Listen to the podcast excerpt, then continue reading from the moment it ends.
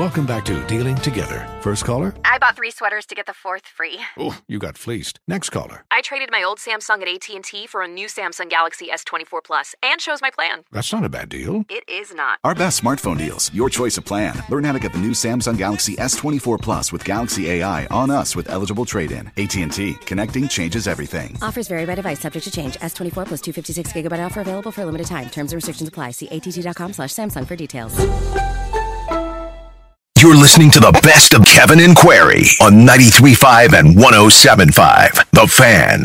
Jake, I would say so far not too bad, at least here in the Indy downtown area. Just a couple extra minutes for myself on the commute in. You know, walking to the car, honestly, might have been the, uh, the, the dicier proposition for me. A little icy, a little slushy on the sidewalks. There's certainly snow in the grass, uh, but the roads, as of now, pretty much wet. Snow is falling.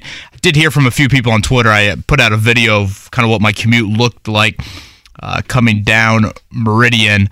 Uh, Will mentioned he lives in the Plainfield area, Clayton over in that area, and a lot of snow on the roads out there. So I think a little bit west, maybe a little bit south could be different, but so far not too bad here locally. Yeah, it was. It was for me. I noticed probably so I, I leave around I left around six twenty, and it was really coming down like on the north side. And then I got to about 16th Street and it was done. Now I don't know if it was still snowing that heavy on the north side and I just left it behind, or if it was just intermittent. But uh, definitely like a wet snow, so it was pretty easy to to wipe off. Perfect, perfect snowman snowball snow. Yeah, that's what it sounds like. Mhm. Perfectly packing snow. Uh, but that also means that it's going to be heavy to shovel, so be careful. I think probably the lack of challenge in the commute was facilitated by the fact that there were fewer people on the road. Definitely. was- But but there is no doubt that it, it was basically like a rainy morning on the way in. But I anticipate that it's going to look a lot different when we leave here. Yeah, we're gonna have Brian Wilkes on in about ten minutes or so. You see him on Fox 59 to get us updated because, as you said, Jake, it does seem like honestly throughout these next three hours of us being in here, we could get. I saw some reports of potentially in an inch an hour. Um, so certainly something that we will keep you posted on. I've, as of now, I feel like everybody's kind of up to date on the delays and closings. Virtually every school district has gone. I think e-learning. Boy, you know, for all the oh, kids didn't have it as tough as we did in our day. You know what, Jake? Uh, we got the nice snow days, and now these kids actually have to somewhat go to school today. Yeah, on the virtual I know. side of things. I, I mean, snow days were so much fun, man. We didn't have a lot of them. It didn't, but Be like, my Wi-Fi doesn't work. Sorry, I can't hop on today. I mean, seriously, I think you got some people that that would be uh, an issue for. But obviously, uh, thank you to all of the plow crews, salt crews, everybody. I was, you know, picking up Rosie from daycare yesterday. They were salting the sidewalk out there, and uh, we'll continue to keep you posted throughout the day. One thing I did want to check as I drove down here, I drove over to where the Bennedict Mathurin statue will be. That's cleared out. I wanted to make sure good. after last I night thought about that this everything morning. was okay because uh, we're gonna have some work on that today, I believe. You know, one of the interesting things, in addition to Pacers last night, uh, a good win, and Bennedict Mathurin was huge down the stretch of that game. One of the storylines involving the Pacers that that is going to be interesting to watch, and, and it's probably going to amount to nothing. But the Pacers yesterday had a call with the league about the plans and contingencies put in place should LeBron James become the all-time scoring leader in the NBA on I believe it's February 2nd when the Lakers Yeah, come to tomorrow. Fieldhouse. Now, they have 4 games between now and then. What LeBron James is doing right now and I know that he is a polarizing figure. I get it. I know that people want to talk about rings and chasing rings and everything else. I get it. I From a Polarization of him is a bit overblown. I would agree. And from the sheer nature of the combination of athleticism, physical stature, and overall versatility of basketball skill, he is the greatest that we've seen. And what he did last night, he has now scored 40 points or more against every franchise in the NBA. It's remarkable, right? He Clippers were the last one last Correct. night, and 46 for him. 46 points last night. He's 38 years old. He had 46 points. And and I get it. It was not a win, but it is remarkable what he does, what he is doing. I mean, and, we see this uh, of sometimes of athletes late in their career. You know, Jimmy Connors in the U.S. Open, and you know, guys that kind of get like this this sudden surge for a few games. But he has done Yeah, it. not like this. Yeah, I mean, he just continues to do it at a high level. It's it really is.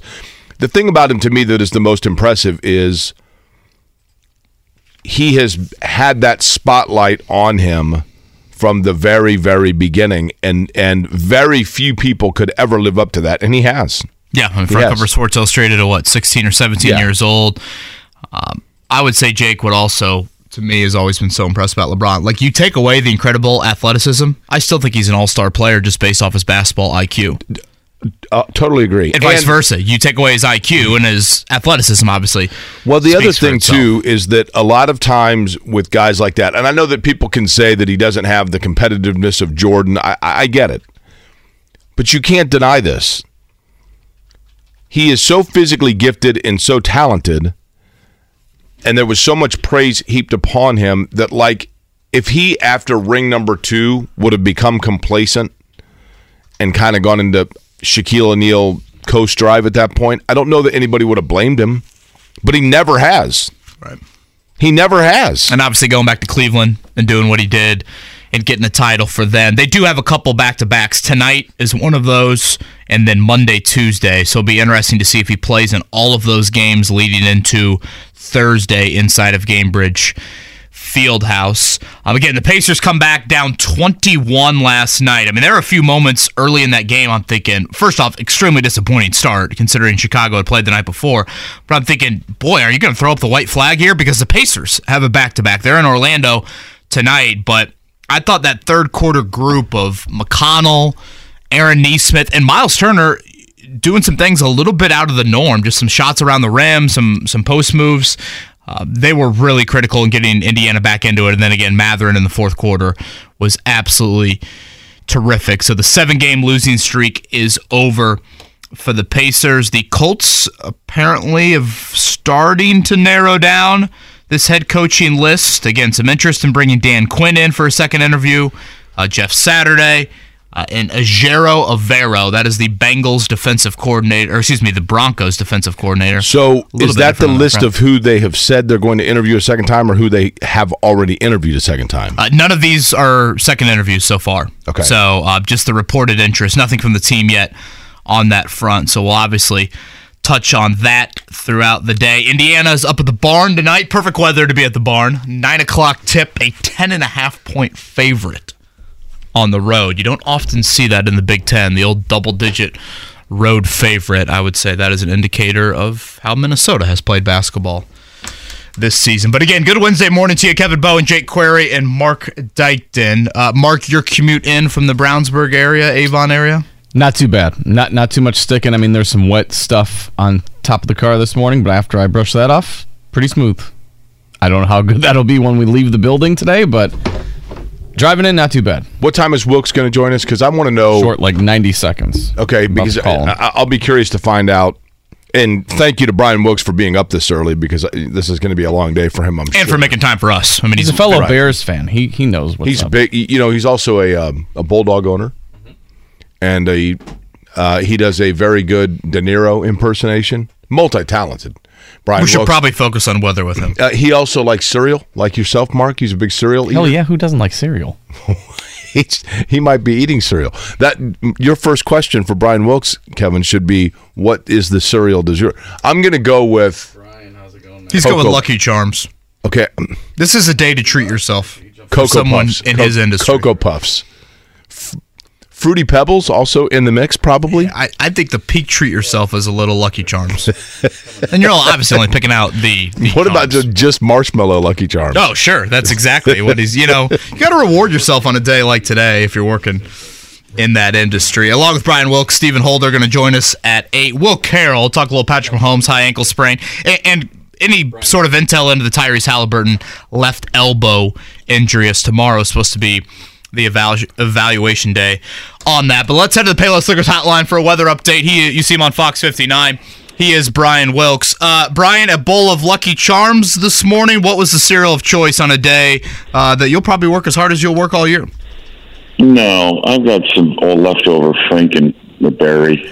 I even got some backup Count Chocula. quite there you go. Oh man, There you How go. you guys enjoying the slush storm so far? You know, so Brian and I appreciate you coming on because you probably haven't even gone to bed yet. I mean, you probably just got home a little bit ago. Uh, no, I, went- I, I did about three thirty. It was all right. I'm okay. you okay. know.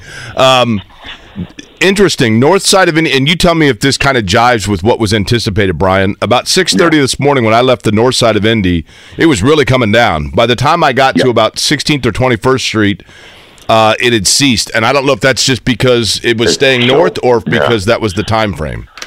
No, it's it's about everything seems to be pretty much on track. And what what, what is on track is that everybody will wake up at like seven o'clock and go, "Well, it's not that bad out there." Well, it wasn't expected to be. It was supposed to be a transition over like two to three o'clock in the morning to snow. That's exactly what's happened. Uh, but this is just we expected maybe an inch and a half to maybe two inches of snow down by seven a.m. And folks down in Bedford and areas in Indianapolis have got it. Now the roads are doing better than it is say on the grassy areas. And again, this has all been expected. It's going to start cranking as we get into the second wave or second chapter of the storm system. And when that happens, everything kind of pinwheels in and starts to fill in. So I, the thinking was that after 7 a.m., probably between 9, 10, and 11 is when we'll get underneath these heavier bands of snow. And that's when we'll put down a quick another three, four, possibly wind up with about six inches of slushy snow when it starts to taper down by two or three. So yeah, what happens? It's literally going to be a difference of 30 miles makes all the difference. And in meteorology, man, that's just like splitting hairs. But you know, this day and age, you got to be as pinpoint accurate as possible. You know, we didn't have all this crap back in the day. We had, you know, a couple of maps and a couple of charts, and we had to figure it out with pen and paper. Nowadays, you got to sit there and look at all these computer models until your eyeballs bleed, and then you have to kind of come up with a decision. But honest to goodness, this is a massive system. It's got a ton of moisture. If it were just about three degrees colder, we'd be looking at 12 or 13 inches of snow. We're going to get half of what you normally would get, and still that's substantial. You know, five to maybe on the high end, eight inches of snow along that heavy band. But you're absolutely right. It'll be a difference of just a matter of miles to the northwest or north side of Indianapolis as it opposed down towards the southeast. Okay, so my other question, Brian, would be, I guess, twofold. And the first, like I've always said, because I'm not a huge fan, I think snow is pretty, but like everybody, kind of once it falls and settles, you're like, okay, get it out of here. So this time of year, for me, is a little psychologically easier because I think, well, we're kind of, you know, it's not like it's January 1st and, you know, you feel like you're in Siberia. So Right. today, in terms of today, by what time of day are we out of the woods? That's part one. And then part two is the immediacy following in the next couple of days looks like this is going to stick around and there's going to be more, or it's going to be gone pretty quick. Uh, it's probably going to be more of a a good packing snow that hangs around for a few more days, but the temperatures during the afternoon are going to go right back up above freezing. So the, the, what's missing out of this storm system and what we've been lacking for the last 30 days is real Arctic air. So this isn't technically really going to be preserved. Sure, it's going to be cold and damp. It'll freeze and thaw at night, and then it- it'll freeze at night and then thaw again in the afternoon. So eventually it'll melt away. Let's be honest. I mean, it's kind of ugly around here when it's cloudy every day and there's no snow on the ground, right? No, you're right. So maybe this gives you a little coating of snow and you expect it, okay, a couple inches here or there. Again, you're looking at probably the biggest impact here is on the roads. And right now they're just slushy in most spots, which is again a product of not having any real cold air for the last 28 days. So yeah, the snow will be laid down. It'll come down really hard. This winter was expected to be like last winter, kind of a, a wimpy one, and then you get one big snow, and then maybe that's all we're done with. You know, last year we had little to no snow until that February 3rd system. So this one puts down a pretty good coating of snow. You end up with a half foot in some spots, and next thing you know, it's you know done here by two or three in the afternoon. The roads are much better shape later tonight. We get a freeze. We go back below freezing. But then the afternoons are going to still be above freezing. No Arctic air to follow here. And another one of these systems will start coming in every two to three day intervals. That's the thing. They've been coming up regularly, most of which have been rain. So as we move towards the Thursday and Friday, uh, this is going to already have started to melt it down because we're going to be back well above freezing, I think, during the afternoon hours. and maybe even get a more of a combination of rain and snow again, perhaps. Uh, with the next system, maybe Saturday and again on Monday, Tuesday, somewhere in that frame. Kenny's Brian Wilkes from Fox 59 joining us here for a little weather update on this Wednesday morning. So far, pretty calm in the metro area in terms of your commute in. Just a couple extra minutes for us, but it sounds like things will change a little bit here uh, into the late morning. Uh, just to reiterate, Brian, of the five, six inches, whatever we are predicting here locally, you don't expect a whole lot of that to be sticking, though, roadways wise? Well, I think I think it'll start ramping up again between eight through about 11, 12 o'clock. So I would say mid morning before lunchtime, it'll start really kind of coming down in areas, and it, and that when it'll overcome. So the the ground is cool, the grassy areas are, are picking up the snow. The road temperatures tend to hang on to the warmer air a little bit longer at night, but when it really starts to come down heavy, it'll be a slushy coating. It will get slick. It will snow very hard. The rates of the snowfall will start to pick up in some of these bands at about an inch an hour. So, yeah, conditions are going to deteriorate as we go deeper into the mid morning hours and then start to improve again after lunchtime. And then we were watching you last night, and you mentioned you know a couple models that indicated it could be a little bit south of us. How did that end up playing out? I know you said to us a few minutes ago, kind of that thirty mile band. I guess what where is that Yeah, thirty mile band? I, I, the, the track, the sweet spot of the storm track for us to get the significant snowfall is kind of like up from Memphis, Tennessee. It's got a track along the Ohio River. That seems to be still pretty good intact, and that's why I felt like maybe some of the heavier snow might fall a little further south in a Columbus, uh, Bloomington, Columbus to Richmond line. So uh, locally along the I-70 corridor, that still seems to be pretty good. I feel that because there will be at least a little bit of a jog south of the track, that maybe the amounts pick up a little bit further south. The real difficult or, tr- or the dicey location of snowfall, this cutoff where we know there would be, seem to be like areas like in Ripley County down to Decatur County, or even up as far north as Rushville and Shelbyville, might lag behind in snowfall, but then it would really jump up as you get into Marion County. So there's a little wiggle room here in terms of where the transition is. I felt like Lafayette may not get as much snow. Maybe they'll only wind up with three or four or five inches of snow. But this I-70 corridor seems to be the area where this band is going to hang around longer and sit there and kind of generate the snow. So, yeah, it's going to be a tight kind of corridor, but I would say that uh, overall, everything on this is what I said in the newsroom yesterday. Everything seems to look too darn good to not have something go wrong with this with Right. the storm system. You know, it was like three days in a row. It continued. Every model says you're going to get an inch liquid. All the math, all the math and the factors that you put in together. And I just sat there and go, what? could- What's going to be the What's going to be the wrench that gets thrown into this thing? And it's still the temperature. If it were just another degree or two cooler, we'd be looking at probably a blanket of like eight to ten inches of snow across the entire area. But it's going to be this finite band and this tiny little track, the movement of about twenty to thirty miles of wherever that low goes. Who gets the bigger snow band, and then who just kind of gets a slushy four or five inches. Brian, before we let you go, I, I want to point this out for people that are listening. Brian Wilkes is with us from Fox 59 on the Payless Liquors hotline. And I know you got a busy day ahead, but uh, I, I want people to be aware of this. You and I have known each other, you know, a fair amount of time since you've been in the market. And there are a lot of people that are doing weather on television that do a good job, but they do it because they wanted to be on television and, and you know, they, they happen to be the one doing the There's weather. Business like show business. That's right. But you love it, man. I mean, like I want oh, people Oh, to know, like you you're a kid that, you know, a lot of kids grew up listening to ball games. You were listening to weather radios and you were watching Yeah, maps and yeah. you were studying this stuff and man, it, it shows in your work, man. I mean, like No, you you, you what, understand this get out- stuff. Jake, I think, but I wanted to get out of school more than anybody when I was a kid. You know, and I, I'd sit there and I'd watch these weather forecasts, and you know, this is back to this how old I am. I remember when we got our weather. Uh, we used to turn into hi-fi and listen to the radio to find out if our school was closed. And when the storms were duds, you know, and you get and you'd ended up Mrs. Pepkowski, I, I'd show up and I'd say, "Hey, Mrs. Pepkowski, I didn't do my homework because we were supposed to have a snowstorm and I was planning on a snow day." he got written up and went to the you know the office. I got mad. I tried to figure this stuff out. You know, I've been doing this for thirty years, and every one of these snows are a challenge. Trying to figure these things out. The most difficult forecast is snowfall forecast to this day and age. And you can throw all the computer data and all the stuff that we have at it. And you know, the problem of it is, it's just a matter of a couple of miles when it comes to these storms, and very rarely do we get the the slam dunk snows where just everybody gets everything exactly that you predicted. It's always going to be someone on the short side. It says, "Hey, we didn't get as much as you thought we did," and then there's going to be a person go, "Man, we got everything you said it would be right." It's still such a challenge, and that's what I love about it, trying to figure this stuff out. And I'll tell you what, it's uh, it's still fun, it's exciting, but uh, I'm going to sit here and eat my Count Chocula and my Frankenberry, trying to figure out what's coming Hey, next. are you looking at Bears mock drafts right now? I'm looking at what? Are you Chicago Bears mock mock drafts right now? Oh, you know I'm a diehard Bears fan. I eat drinks. I have Bears underwear. You know I'm a Bears fan. Well, the very first game is when Walter Payton broke the record. So, am I looking at the draft? Yeah. Look, I threw everything I got at a franchise quarterback.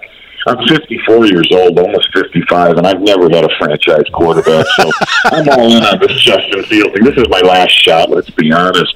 In fact, I'm so stupid. I think we should draft the other quarterback out of Ohio State. Just make it a nice competition because number one, the season's way too long, and don't take don't take that the wrong way. It's it's a long season, especially when you only win three games. But that was the most entertaining three win season I've ever seen as a Bear fan in my life. Number one, number one, the Bears are ascending. Green Bay's descending. That's making me really happy. Uh, and number two, why not have two quarterbacks? Because look what happens when one guy gets hurt. Hello, Baltimore. Are you on the phone? That's right. San, look at San Francisco, right? Pays to have somebody in the room. come on. Hey, San Brian, Francisco goes three deep, and they do that still, and they're on their way. So you need to come to my PBR party when, and I don't. This is we have no idea when this is going to happen, but when we all sit around and watch sports and drink PBR, I want you there. Oh, absolutely. I'm down. Let's, uh, let's have a PBR and wait for some snow to get clanking again here this morning, okay? Brian, I know All it's a crazy time. Thank you uh, for Thank for you, guys. hopping on with us this morning, and uh, good luck getting, getting back in studio. Yeah, no worries. Okay, stay safe, everybody. That's Thank- Brian Wilkes from Fox 59 right there on the Payless Liquors hotline. Again, not too bad so far. Morning commute does sound like some of the donut counties, particularly out west, a little bit south of here, uh, got some more snow than we have. Uh, we'll see how the rest of the day plays out, but a little bit of snow coming, a little bit of slush as well. And Jake, we mentioned this yesterday. Outside of the high school scene, which obviously you saw a ton of cancellations for games tonight, college wise and NBA wise, pretty much everybody's out of town. IU's playing at the barn tonight. Purdue, I assume they'll be able to travel up to Ann Arbor. They play Michigan tomorrow night. Butler's at Providence, uh, and the Pacers down in Disney. And the Mad Ants, they are at Gainbridge, right? They canceled yesterday. I know, Uh, but I thought they rescheduled for today at noon. oh, did they? I, I th- So yeah, the- but I don't know so if the that's, Red Claws are able to get in town. I don't know if that's like open to. Are they the Red Claws or the Celtics? Oh yeah, maybe they are. The I think they're the, they're the main Red Claw Celtics, right? Yeah, they were supposed to play yesterday, and I saw that was canceled. But that was more due to Maine, right? Because of the travel. Correct. Have you ever eaten at Red town. Lobster? Speaking of Red Claws, have you ever Oh, it's been, been a while. Mark Red Lobster? Ultimate feast, of course. Yes, Excuse the only way to go. Get a little bit of everything. I've never. I, I don't know that is Red Lobster considered like a nice restaurant or is it like like seafood fast food? Uh, uh, well, probably a little bit. Is of it the step Applebee's of the above. ocean? Yeah, I think, I think that's a good way to describe it. Okay. I uh, Jake Giro Avero. Mm-hmm. What do you know about the Colts' second interview coming for Giro Avero? what I know about him is primarily that because of your excellent pronunciation of a tricky name, that that means I should defer to you on your knowledge of Azuro Avero. Uh, he is one that, t- to be honest, um, flippancy aside, he kind of reminds me of Chuck Pagano in this fact. He was not a name that necessarily originally jumped out and then all of a sudden kind of gets a late a, a late surge and you're like wait a minute it appears as though there's some interest here but yet was not i don't think in the beginning of this search one that that we were looking at because we thought for sure there were other names that we're going to prioritize over Yeah, him. he has been a popular name this cycle. Houston, uh, second interview with him, I believe today. Uh, that is, we'll, we'll see where the Colts fall on the schedule if that comes tomorrow. But um, really thought of as an extremely bright young defensive mind. Um, has worked in the league for a little bit over a decade. You think about some of the big defensive names in the league: Monte Kiffin, uh, Wade Phillips. I mean that's it if you Vic look at his resume he's been at places where they're kind of known for having like a bell cow type defensive system where he, he would have learned under, right? Like San Francisco, Tampa. He's been in Denver. He's kind of been in, in a number of different places for a number of different coaches. The Rams secondary coach when they won it all uh, last year, Jalen Ramsey, who we know can be a volatile personality, had a lot of praise for him. And really, it was about the only bright spot for Denver this year. In trading Bradley Chubb, one of their better defensive players midseason, Denver's defensive unit, I mean, hell, we all had a watch with our eyes bleeding that Thursday night football game. That was the side of the ball where they actually played pretty good football. Ironically, Jake, I think, well, I guess Jeff Saturday would qualify, and maybe Bubba Ventrone too. He's the one candidate that you have no idea where he's going to coach in 2023. Well, he he was offered the interim, was he not? When Nathaniel Hackett was fired, and he said no thanks. I think part of that is a relationship with Nathaniel Hackett, right? Uh, college roommates at UC Davis, so very close there. Uh, but yeah, they went with Jerry Rosburg as the interim to end the season. But, you know, Evero's a guy that even if he's not your head coach, I'm kind of curious, all right, if you hire more of an offensive minded head coach, could he be a defensive coordinator? Because again, it's no slam dunk that in Denver, um, he's going to be back there. We'll see what happens with Denver and how that plays out. So uh, we'll continue to keep you updated on that front and talk about the Pacers last night and what was another comeback victory for them um, just a really entertaining fourth quarter. Again, Miles Turner, TJ McConnell, Aaron Nesmith. I thought that group, and Nesmith, it's not like he scored. I just thought he made a ton of hustle plays. But in the fourth, Bennedict Mathurin was uh, was pretty incredible. Uh, 15 points in the fourth quarter.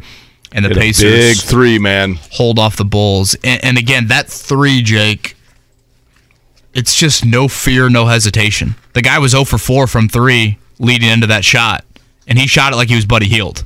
Little handoff from TJ McConnell, no hesitation whatsoever. Hits that one, and the Pacers end a seven. Life is full of things to manage your work, your family, your plans, and your treatment. Consider Kesimpta, ofatumumab 20 milligram injection. You can take it yourself from the comfort of home. If you're ready for something different, ask your healthcare provider about Kesimpta and check out the details at kesimpta.com. Brought to you by Novartis Pharmaceuticals Corporation. Welcome back to Dealing Together. First caller? I bought three sweaters to get the fourth free. Oh, you got fleeced. Next caller. I traded my old Samsung at AT&T for a new Samsung Galaxy S24 Plus and chose my plan. That's not a bad deal. It is not. Our best smartphone deals, your choice of plan. Learn how to get the new Samsung Galaxy S24 Plus with Galaxy AI on us with eligible trade-in. AT&T. Connecting changes everything. Offers vary by device, subject to change. S24 plus 256 gigabyte offer available for a limited time. Terms and restrictions apply. See att.com slash Samsung for details. Life is full of things to manage your work, your family, your plans, and your treatment. Consider Kesimpta, ofatumumab 20 milligram injection. You can take it yourself from the comfort of home. If you're ready for something different, ask your healthcare provider about Kesimpta and check out the details at kesimpta.com. Brought to you by Novartis Pharmaceuticals Corporation. Welcome back to Dealing Together. First caller? I bought three sweaters to get the fourth free. Oh, you got fleeced. Next caller. I traded my old Samsung at AT&T for a new Samsung Galaxy S24 Plus and chose my plan. That's not a bad deal. It is not. Our best smartphone deals, your choice of plan. Learn how to get the new Samsung Galaxy S24 Plus with Galaxy AI on us with eligible trade-in. AT&T. Connecting changes everything. Offers vary by device, subject to change. S24 plus 256 gigabyte offer available for a limited time. Terms and restrictions apply. See att.com slash Samsung for details. Game losing. I understand the significance of this song Uh-huh. because, of course, the artist is Snow. Yes, right? very good. But I, I have to admit, I'm a little bit embarrassed that, that you would use this as a lead in for our next guest because if there's one thing that I've learned about Stephen Holder in the, the last few weeks, it's that he has the finest of palates when it comes to hip hop and Mm-hmm. Yeah. rap performers. Well, the other option was like I don't know that. Peppers. Isn't he like a German fella, the informer guy? Oh, I have no idea. I, I think that's right. Yeah. That's little- fine. That's all. That's all just for the weather today. It's like taking a guy that's that's buying most of his clothes at Brooks Brothers and and Joseph A. Bank, and all of a sudden walking him into. Strong fashion for Stephen Holder, by the way. I don't want to disparage any other clothes. I was wondering who you were going to throw under the bus like, well, there. there goes those endorsements. I was very careful there. Stephen, how do things look in the Lawrence area outside right now? Uh, it actually, I was a little disappointed when I woke up. I was, I thought I was going to wake up to snowmageddon, but uh, bigger flakes now coming down. So uh, the old satellite dish has decided not to uh, cooperate. So I guess it's getting getting messy out there. So, Sounds yeah, like- I still have satellite. I know. Sounds like that's going to be the case all morning long. Uh, snow going to pick up. Visibility, Jake, you mentioned this earlier. It's getting a little bit less and less as I look outside here. So keep an eye on that. And uh, sounds like the commute home or around lunchtime could get a little bit dicey. Uh, we he was going to mention snowflakes, but that's the other floor, right? That's the fourth floor. okay, uh, Stephen, where do things stand on the Colts search? Like, is this going to be like American Idol? Do we have another two months of rounds to go here? Sure, why not? Uh, it, it might be a process preferable to the last one, right? So, um, what I would say is that this is what Chris Ballard told us he would do. He said he would be very methodical. He said he would take his time. And I, I can't remember if we've discussed this before, but I, I do think there are some lessons here uh, from the last go round. And, and I mean, five years ago, you know, when they arrived at Josh McDaniels. I mean, they had a legitimate process there. They did interview quite a few candidates. I can't remember the exact number, uh, but it, it seemed as though pretty early on they were focused on Josh McDaniels. And I get the sense that this time they're going completely in the other direction, which is to say they don't want to have any such situation where they are overly focused on one individual and they are taking a really open minded approach. Uh, these were very preliminary in- interviews, and I anticipate whoever gets this job will have to do a second interview in person. So we're not there yet, apparently. Overly focused on one individual. Um, that's probably how you could describe Jim Irsay's opinion of Jeff Saturday um, for long stretches here to end the 2022 season and maybe even to, into 2023. Stephen, has your opinion changed at all on how Jim Irsay views Jeff Saturday permanently for this job? I, I think not yet, but I, I do think this. Uh, I, I think that Chris Ballard and and those who are conducting, or I, I guess putting together the list of candidates, they clearly are trying to be very thorough. And so I think, for example, you have you have Rich Bisaccia, who I thought I was surprised to see him on the list. It makes sense. It, it makes total sense. But- Special teams coordinator. Correct. Special teams coordinator was an interim coach who had relative success in Las Vegas. They made the playoffs after you, you talk about the Colts, Oof. right off the field, or not even off the field, but just distractions. Uh, well, what did the Raiders go through, right, in 2021? I mean, that was just unprecedented, right? You had your coach uh, embroiled in a scandal. You had a, a player involved in a, a death, uh, a fatal accident, uh, allegedly drunk. I mean, all kinds of things, right?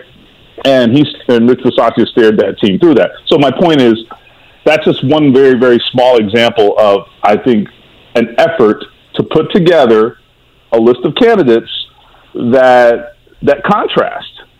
You know, um, whatever else may be on the table, including Jeff Saturday. So, I guess what I'm saying is uh, they're doing their best. the other people in the franchise certainly are doing their best uh, to give a wide array of choices. And I think with every impressive candidate who interviews, it makes it certainly harder for Jim Irsay to overrule uh, those those very quality choices and to say that Jeff Saturday is the best candidate for the job. When you say, and Stephen Holder from ESPN.com is with us here on the Payless Liquors Hotline, when you say other people in the organization, I think early on, Jim Irsay kind of takes a backseat to these first interviews. You know, most of them virtual. exactly right. You know, he, he's not heavily involved right now. But I'm curious about Carly Irsay, the oldest daughter. You know, we oftentimes have seen her on the sidelines, whether at practice or in games. She's taken more and more of a role. Um, I think day to day operations, certainly. But I'm curious if she is sitting in on these initial interviews because if she's another voice that has seen these other candidates not named Jeff Saturday, maybe she would say to her father at the end of this, "Hey, I really like, you know, insert candidate here." And I don't know, maybe that is another voice that Jim Irsay says, "You know what? It's not just Chris Ballard saying that. It's my daughter who it seems like eventually he will turn things over to." So to answer your question, yes, one hundred percent. Carly Irsay is in the is involved in these interviews. Uh, they have been virtual, but she is definitely heavily involved. That is my understanding. I would also add, this is I think interesting. I, I do not get the impression that Irsay has been heavily involved, which is something you just alluded to. Uh, that is correct. He has not been heavily involved at all uh, in this particular aspect or this particular stage, I guess I should say, uh, to my understanding. Now, that doesn't mean that that he isn't getting looped in and that he, um, you know, maybe he's watching Zoom recordings of the interviews. I don't know, right? But but he's not he's not heavily involved here. So I don't know what to take away from that particular fact, but that is the case, and and we'll see uh, what happens in the second round and how that gets approached. But but Carly Irsay definitely is heavily involved, and I, I don't think that's a bad thing. I know that as they were uh, talking about potential candidates and, and having conversations like that, she was definitely at the center of those conversations as well. So every step of the way so far, Carly Irsay has been a big part of this. I, I understand possibly Kalen Irsay as well. Stephen Holder is our guest on the Payless Liquors Hotline. Of course, he is with ESPN and is the writer for the Colts in the NFL. Stephen, in that capacity with Jim Irsay, do you believe Jim Irsay might not have been involved with round one of interviews? Do you believe that if he was not involved in round two, that Jeff Saturday would be getting a second one? Um, I don't know. Well, I, I don't even know that it's been established that, that Jeff Saturday is getting a second one, but uh, do I anticipate that he will? Uh, I mean, probably. I mean, if like who's going to rule him out, right? Who, who's going to rule him out of of the in person interviews? You know, I, I don't, I don't know. Is, is Jim going to vote to rule him out?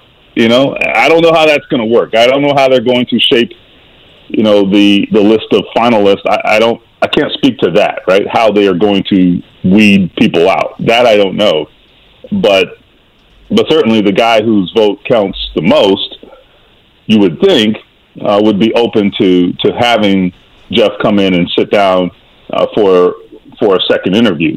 Uh, I, I don't.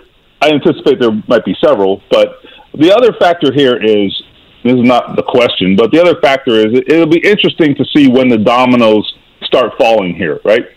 Uh, Sean Payton's got some things lined up this week, but you know, does does he uh, become a guy who who maybe is the first domino to fall, and Yeah. does that Dan create other Quinn. dominoes? Sorry.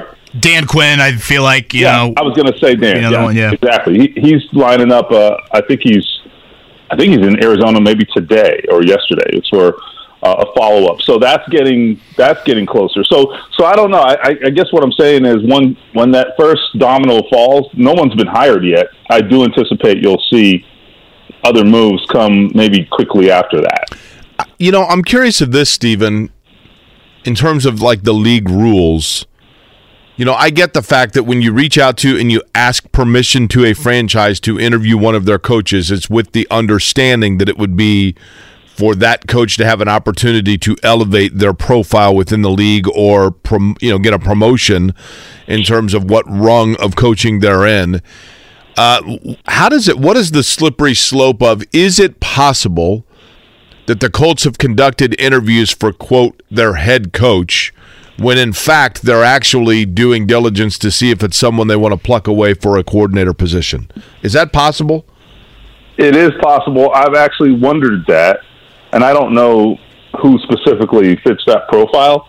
But but when you're interviewing, I believe the number is 13 now. I think, or at least there, there have been 13 requests. I believe. Then you start to wonder that. I, I think that's a very fair question. I have wondered it. I don't know the answer, but I think it's a fair question and and not something that is is off the table. I mean, you wouldn't tell the candidate that, but but certainly it could be something that is that is being considered by the Colts. The other thing is, you know, some of these coaches down the line, you know, maybe you know maybe a, a candidate who comes available for a role such as you're talking about, a, a coordinator role. Uh, we've we've talked about or we've heard about coaches um, potentially talking about who their their uh, you know if an offensive coordinator, for example, gets hired away, who would be you know sort of your, your backup plan? We've heard about uh, conversations like that happening in this hiring cycle because that has been an issue. So you never know. There's lots of different variables at work, and I, I think all of those things are possible. Also, Stephen, I wanted to ask you about this. Last night, um, I was scrolling through on ESPN.com, and they had a, an article on NFL predictions, and I I think this was before I took melatonin. I maybe I was hallucinating. One of them I saw, they predicted two teams that Aaron Rodgers could play for next year if it is not the Green Bay Packers, which I always Yeah. find a little unique because he's under contract, but he seems to be kind of a diva. Um, New York Jets and Indianapolis Colts was one of those. Your thoughts? So yes, I have thought. So the article was was quoting. I think it was Jeremy Fowler, my colleague. The the article was a, a reflection of what uh, decision makers around the league predict might happen. And so the question was asked of them: What do you think happens with Aaron Rodgers? if in fact he does not go back to Green Bay, which is always possible because Aaron Rodgers is Aaron Rodgers. He's exhausting, right? So apparently, some uh, one or more mentioned the Colts as a possibility, and and and the, the rationale there was, look, they have had this this revolving door of veteran quarterbacks, but this guy would be a, a different level and and much more of a sure thing. I mean, I think I generally agree with that, but I also think that it doesn't help them in the long term. And and if you bring Aaron Rodgers in, and listen, like 17 dominoes would have to fall before that even happened, right? So this is very, very, very hypothetical. But for whatever, what the hell, right? We're we're talking about it, so let's go. What I would say is, even if you you think he he has this huge immediate impact, which he would, I think, you still don't solve your long term problems. And I mean, Aaron Rodgers could walk out of the door a year from now, right? I mean, so you never know what you're dealing with with him, and and it's a constant question about his future. I, I don't think that this is a team that needs to create more questions at quarterback. So that's my initial reaction to that. And Stephen Holder with us here, ESPN.com on the Payless Liquors hotline. Stephen, I wanted to clarify something. In a way, I feel like you're. I'm being asked. I'm asking you to check my work on this, but the DeMeco Ryan situation is really interesting to me. And again, we haven't covered a head coaching search since 2018, and the rules have changed a lot, really, since 2018. But do I have this correct in that the Colts can't even talk to DeMeco Ryans on Monday if San Francisco is still playing for a Super Bowl? And uh, I believe I have this correct. There's four coaches left in the playoffs that the Colts have reported interest in. They've interviewed three of them, the three offensive coordinators that we'll see on Sunday. Brian Callahan with Cincinnati, Shane Steichen in Philly, Eric Bieniemy Kansas City. But they didn't talk to DeMeco Ryans initially. He declined, I think, two of the four interview requests just because he didn't have enough time. And I believe the NFL rule states if you didn't talk to them prior to the Super Bowl, if they make the Super Bowl, you've got to wait until after that game to speak with them. So I, it is so confusing. You are correct. Yes, they, they It's so changed the confusing. They've changed them a lot, and I'm trying to. I don't want to misinform the listeners, so I'm going to be careful. Uh, they, uh, you know what? We'll have to. I think I'm going to have to to actually do my own double checking on this because I don't remember. And, and I'm, I'm actually as we're talking here, I'm scrolling trying to remember. Uh, I think uh, yeah, let's not let's not guess. Let's put it that way. because I don't want to do that. I feel I mean it's kind of embarrassing that I, I think I should know this, but I, I feel like I might be kind of sort of guessing. So let's. I mean, let's I didn't know it do until last night, to be totally honest with you. Yeah, yeah, and uh, Basically, I, do think they can there talk. Was They can talk to the other coordinators. They can talk to the ones that they've already spoken with. So Bieniemy, Steichen, Callahan. If any of those guys are in the Super Bowl, they can talk with them during the Super Bowl off week because they've already done one interview with them. But in Ryans' case, who, you know, by all accounts, I think in some people's eyes, he's the most coveted candidate this coaching cycle. The fact that he didn't speak with Indy means if San Francisco wins on Sunday, you wouldn't be able to talk to him till February 13th. Yeah, that's that's rough. That's yeah. Here it is. Actually, I'm looking at it here. So he, yeah, he can't do interviews.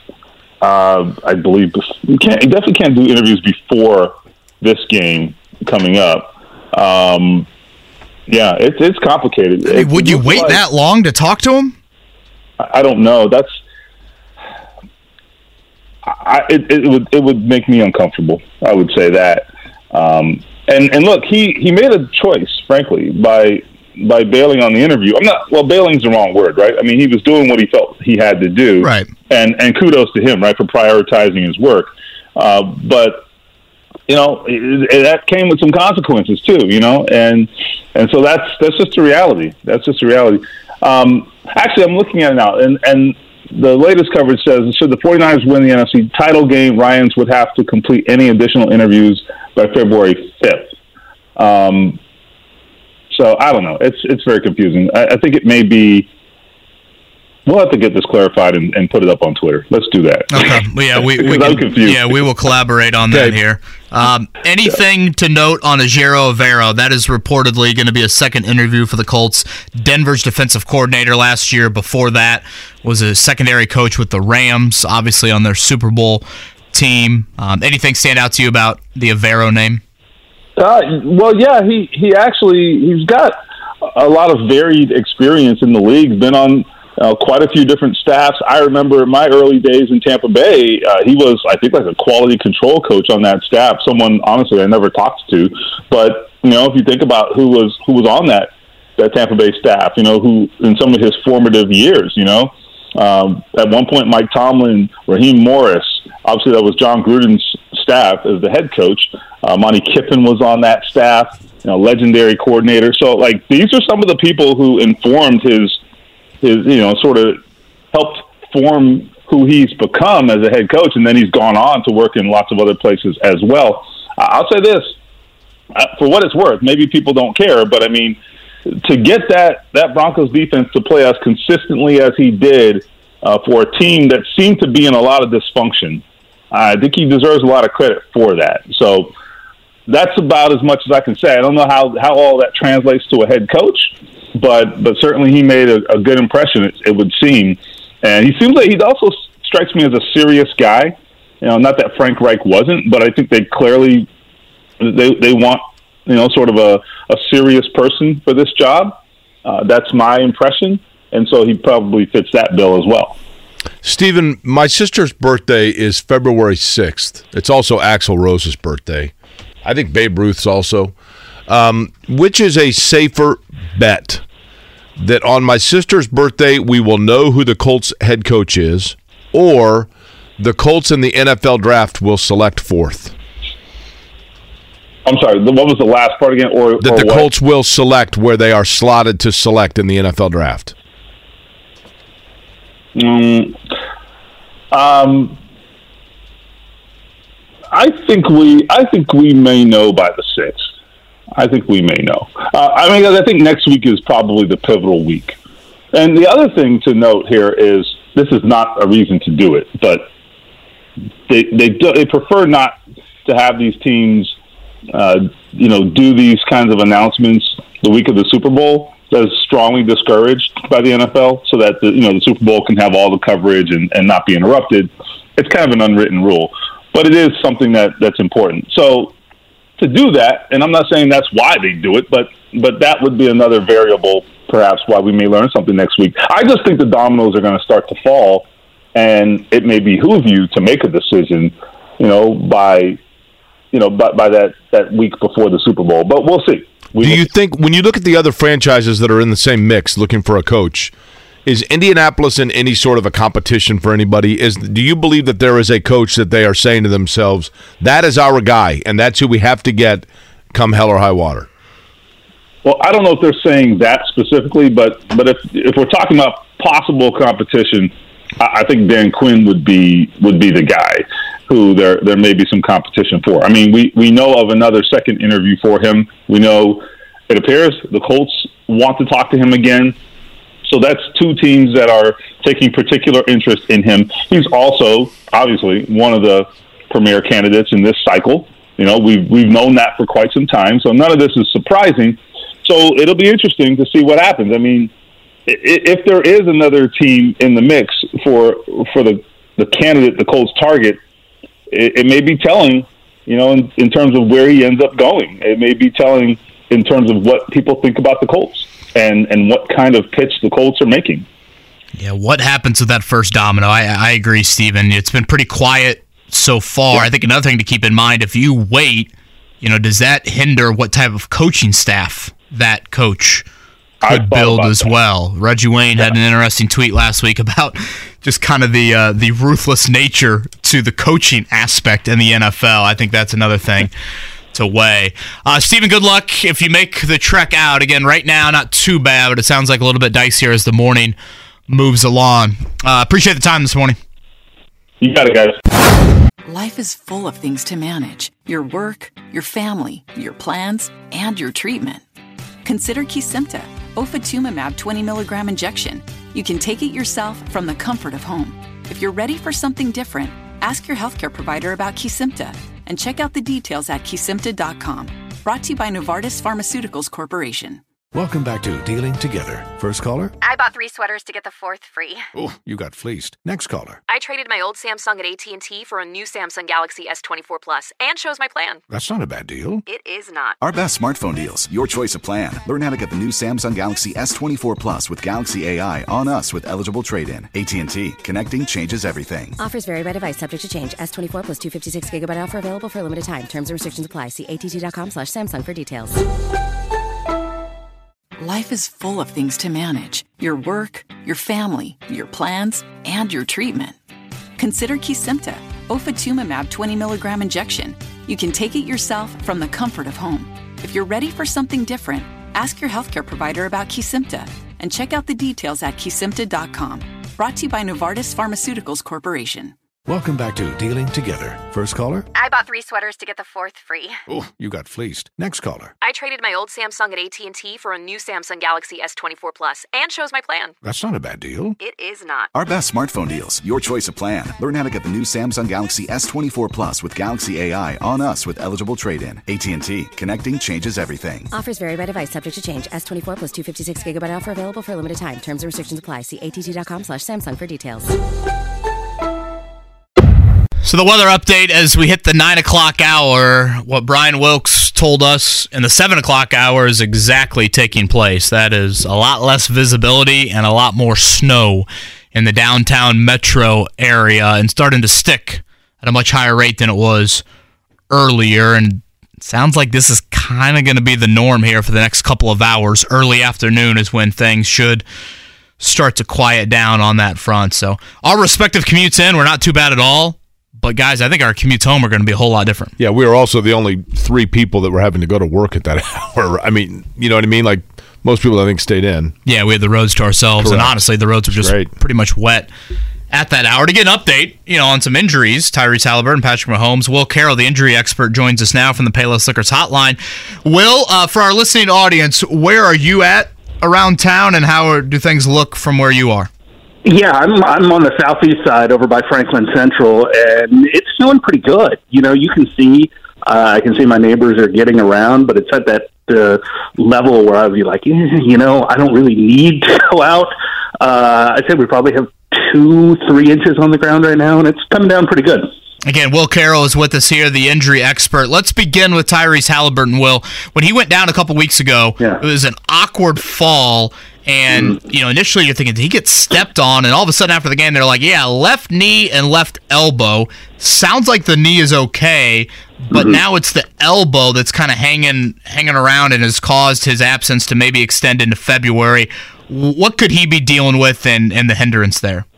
Yeah, it's just going to be. Uh, it's a simple elbow sprain. He fell on it. Uh, we see this happen all the time. It's not common, obviously. Uh, it just bent the wrong way, and uh, the ligament was was damaged. They don't want that to be a problem. Uh, they don't heal very well. Uh, you know, if you go into baseball, you see so many elbow reconstructions because if it if it tears more than about twenty five to thirty three percent, they just go ahead and replace it.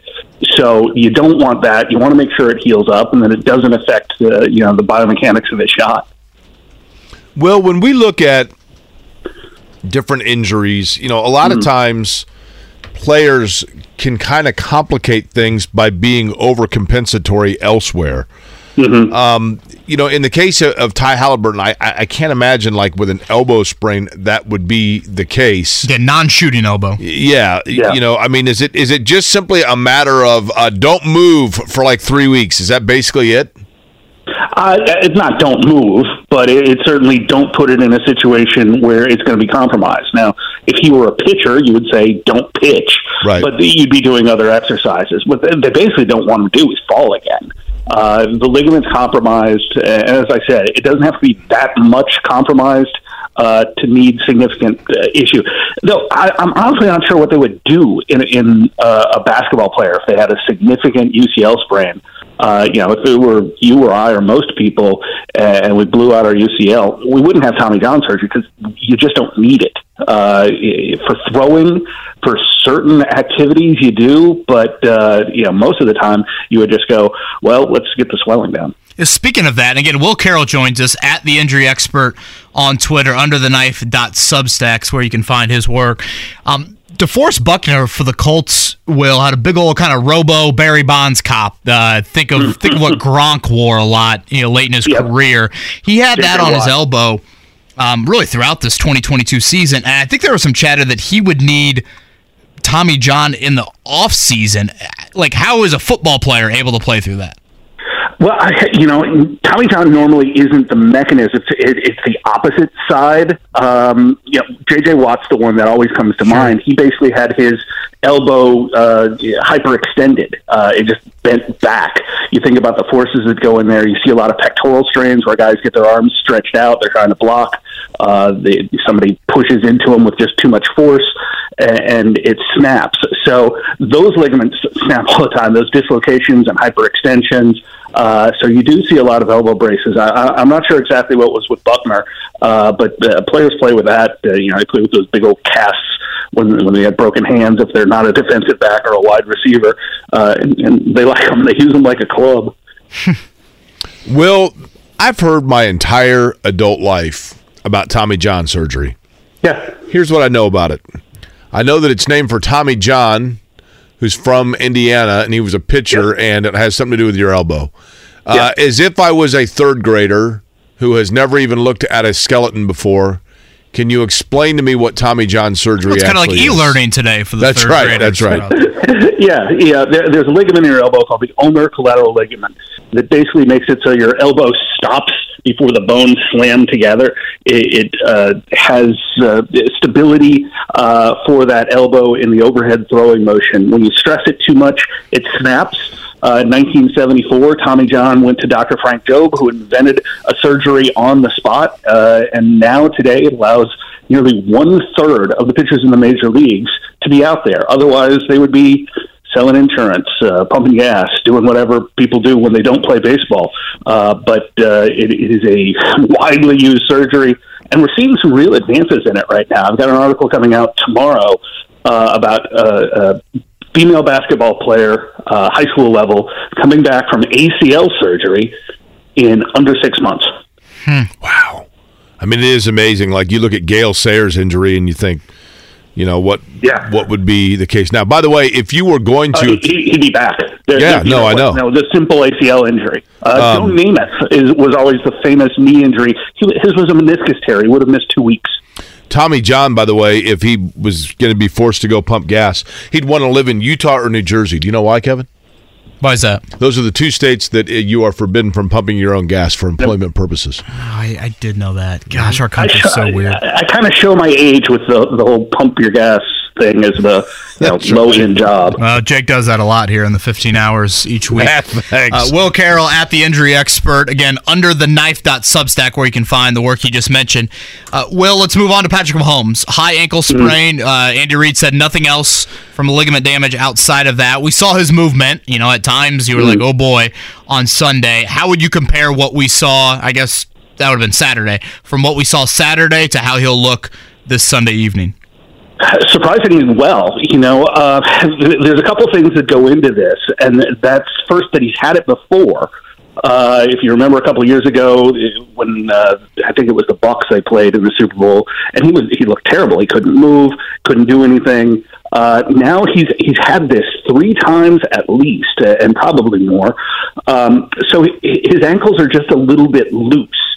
Uh, compare this to Steph Curry, who had to have surgery to tighten up his ankles. His was the anatomical ankle rather than the high ankle.